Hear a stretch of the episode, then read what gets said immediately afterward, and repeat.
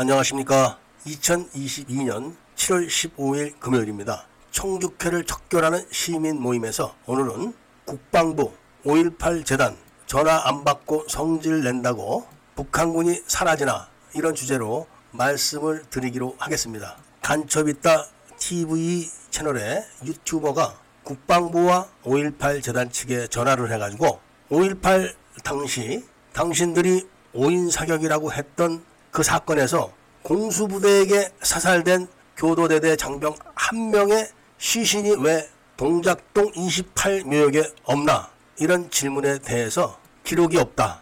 개인정보 때문에 공개를 못한다. 이런 답변을 했고 5.18 재단은 아예 동작동 국립묘지 28묘역 이병택 하사 묘소가 바로 그 묘소인데 왜 그러냐고 성질을 낸다고 합니다. 이병택 하사는 당시 전교사 소속 장갑차 운전병으로 특전사 11여단에 파견 배속돼 가지고 63대대 대대장과 작전 참모 일행을 선두에 태우고 운전을 했던 운전병입니다. 그 전교사 운전병을 향해서 전교사 교도 대대 매복 분대가 90mm 무반동 총을 쏜 겁니다. 그래서 전사를 했지만 특전사에 파견된 파견 요원으로서 전교사 장병이기 때문에 전사자는 전교사로 처리된 겁니다. 그렇지만 매복 분대에 소속돼서 전사를 한 그런 장병이 아닙니다. 매복 분대가 90mm 무반동총을 쏴서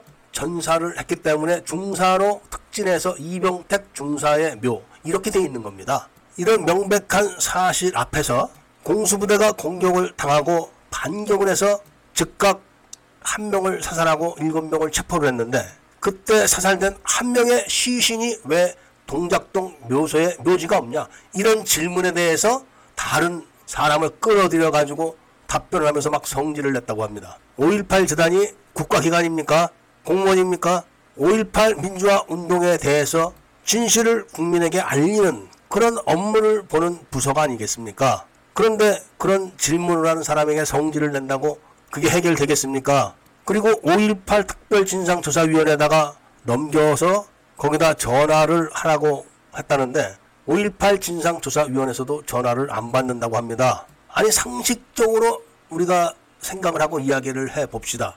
공수부대가 시위하는 사람들을 체포를 해가지고 전교사로 넘겼고 전교사에서는 수감되어 있는 사람들을 이글서리가 광주를 점령을 해가지고 시민군 본부를 차려놓고 그날 밤에 학생수습위원회를 급조해가지고 22일 날 아침에 학생수습위원회가 총기를 반납한다는 구실로 전교사를 찾아가서 석방 교섭을 해서 34명을 석방을 했는데 그 석방된 34명의 옷차림이 철모를 쓰고 한국군 군복을 입고 군화를 신고 배낭을 짊어지고 석방이 된 겁니다. 아니 다른 시자들을 석방할 때는 그냥 입던 옷을 입혀가지고 석방을 시켜놓고 왜 이 34명에게만 철모를 씌우고 그리고 한국군 군복에다가 배낭을 짊어지어서 석방을 시켰습니까? 동일 그러니까 22일 저녁 때 848명이 석방됐는데 그 사람들은 전부 다 입던 옷을 그대로 입고 석방이 됐습니다.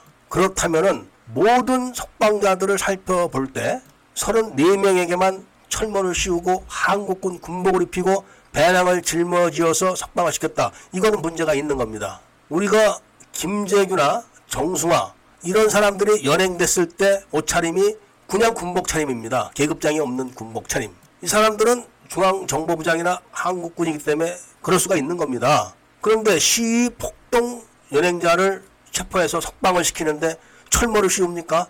그럼 왜 다른 848명에게는 철모를 안 씌우고 옷도 입던 옷 그대로 입혀서 석방을 시켰습니까?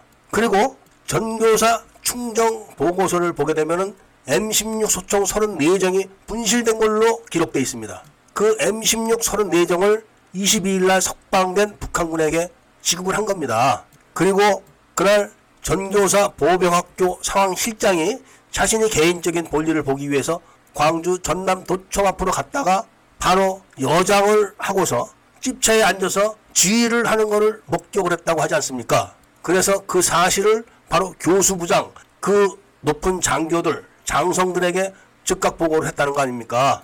그런데 그들이 말하기를 야, 너 너무 민감하게 받아들이는 거 아니냐? 이렇게 대답을 하고 묵살을 했다는 겁니다. 보병학교 상황실장은 북한군이 틀림이 없으니까 특전사 공격팀을 민간복을 입혀서 기습을 하면은 다 섬멸한다. 그리고 그때 다이나마이트를 설치하고 있기 때문에 함부로 반격을 못한다. 이런 조언까지 했었다는 거 아닙니까? 그런 보고를 하고 대답을 하는 그 시간에 바로 11여단 공격 계획을 세워서 34명을 석방을 시켜놓고 한국군 천목, 옷, 그리고 배낭을 짊어지우고 소총까지 34종을 지급한 거 아니겠습니까? 그리고 작전이 시작되는 24일 날 5.18이 실패했다고 판단을 하고 문재신과 이을설이 철수를 결정한 바로 그날이 24일인데 그날 5.18이 실패했기 때문에 김재규를 그날 사형을 집행해버린 거 아니겠습니까? 완전히 실패했다고 철수를 결정했기 때문에 공수부대를 북한군이 한국군 옷을 입고 공격을 해가지고 8명을 전사를 시키고 38명을 부상을 입혔습니다. 중상이죠. 왜 북한군에게 한국군 군복을 입혔냐? 제가 그동안 방송에서 수천 번을 이야기했지만 한국군 병사들 중에서는 공수부대 1000명을 8명이서 공격을 할 수 있는 병사들은 없습니다.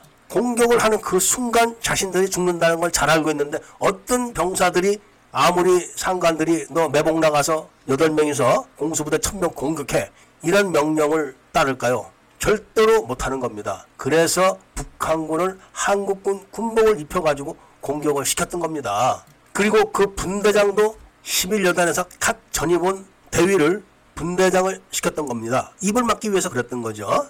그리고 작전이 끝나자마자 간첩 김기석 부사령관 육군 소장이 특전사 11여단장에게 직접 구두로 명령을 해서 빨리 코브라 편대장에게 명령을 내려서 교도대들을 다 사살해라. 이렇게 직접 명령을 했다는 거 아닙니까? 왜냐? 입을 막아야 되기 때문에 그랬던 겁니다. 그래서 이을설 부대에게 포로로 잡혀가지고 죽음 직전까지 갔던 11 여단장이 그 명령을 충실하게 따라가지고 코브라 편대장에게 사살해라고 명령을 내려서 코브라 편대장이 두 번이나 헬기를 몰고 현장을 갔었는데 한국군 병사들이기 때문에 사격을 안 했다는 겁니다. 그리고 그런 명령을 내렸을 때 그거를 서면으로 받아놨다는 겁니다. 그래서 그걸 가지고 지금까지 헬기 사격 명령을 했다. 이렇게 지금 또 조작을 해서 우겼던 겁니다. 그런데 역대 어떤 정권에서도 심지어는 김대중 정권도 계엄군 전사자를 순직으로 강등 처리를 하지 않았습니다.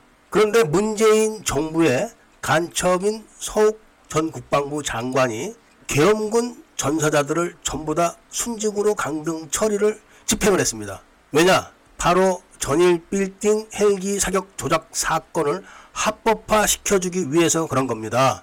전일 빌딩에서 헬기 사격을 했다고 국과수에서 감정서가 나온 날이 바로 태블릿 조작 난수 방송 지령 하루 전날 나온 겁니다. 그러니까 전일 빌딩이 경매 처리가 돼가지고 광주시청에서 매입을 했는데 돈이 없어가지고 리모델링을 못하고 있었습니다. 아니면은 철거를 해야 됩니다. 그런 기로에 있었을 때 바로 헬기 타는 사건을 조작을 해가지고 문재인과 협상을 해가지고 문재인이 전일 빌딩 헬기 조작 사건을 승인을 해주고 그리고 500억을 대통령 당선 후에 지급을 해가지고 전일 빌딩이 리모델링을 끝낸 겁니다. 그러려면은 반드시 헬기 조작 사건이 있었다. 이렇게 만들어 놔야지만 되는데 그렇지 않으면은 대통령 선거 거래가 되기 때문에 선거 무효가 됩니다. 당선 무효죠.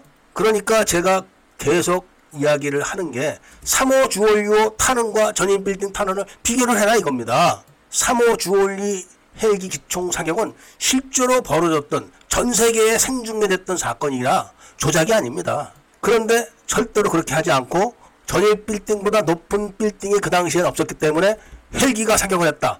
요렇게 지금 우기고 있지만 전일 빌딩보다 높은 건물은 없었지만 전일 빌딩보다 높은 통신탑은 주변에 많았습니다. 통신탑에 올라가서 총을 쏘면은 그렇게 되는 겁니다. 그리고 7.62mm 탄환이라는 것은 칼빈 자동소총도 7.62 탄환입니다. 꼭 헬기에 장착되는 M60만 7.62가 아닙니다. 그리고 그 당시 헬기는 문을 열고 다닌 헬기가 없습니다.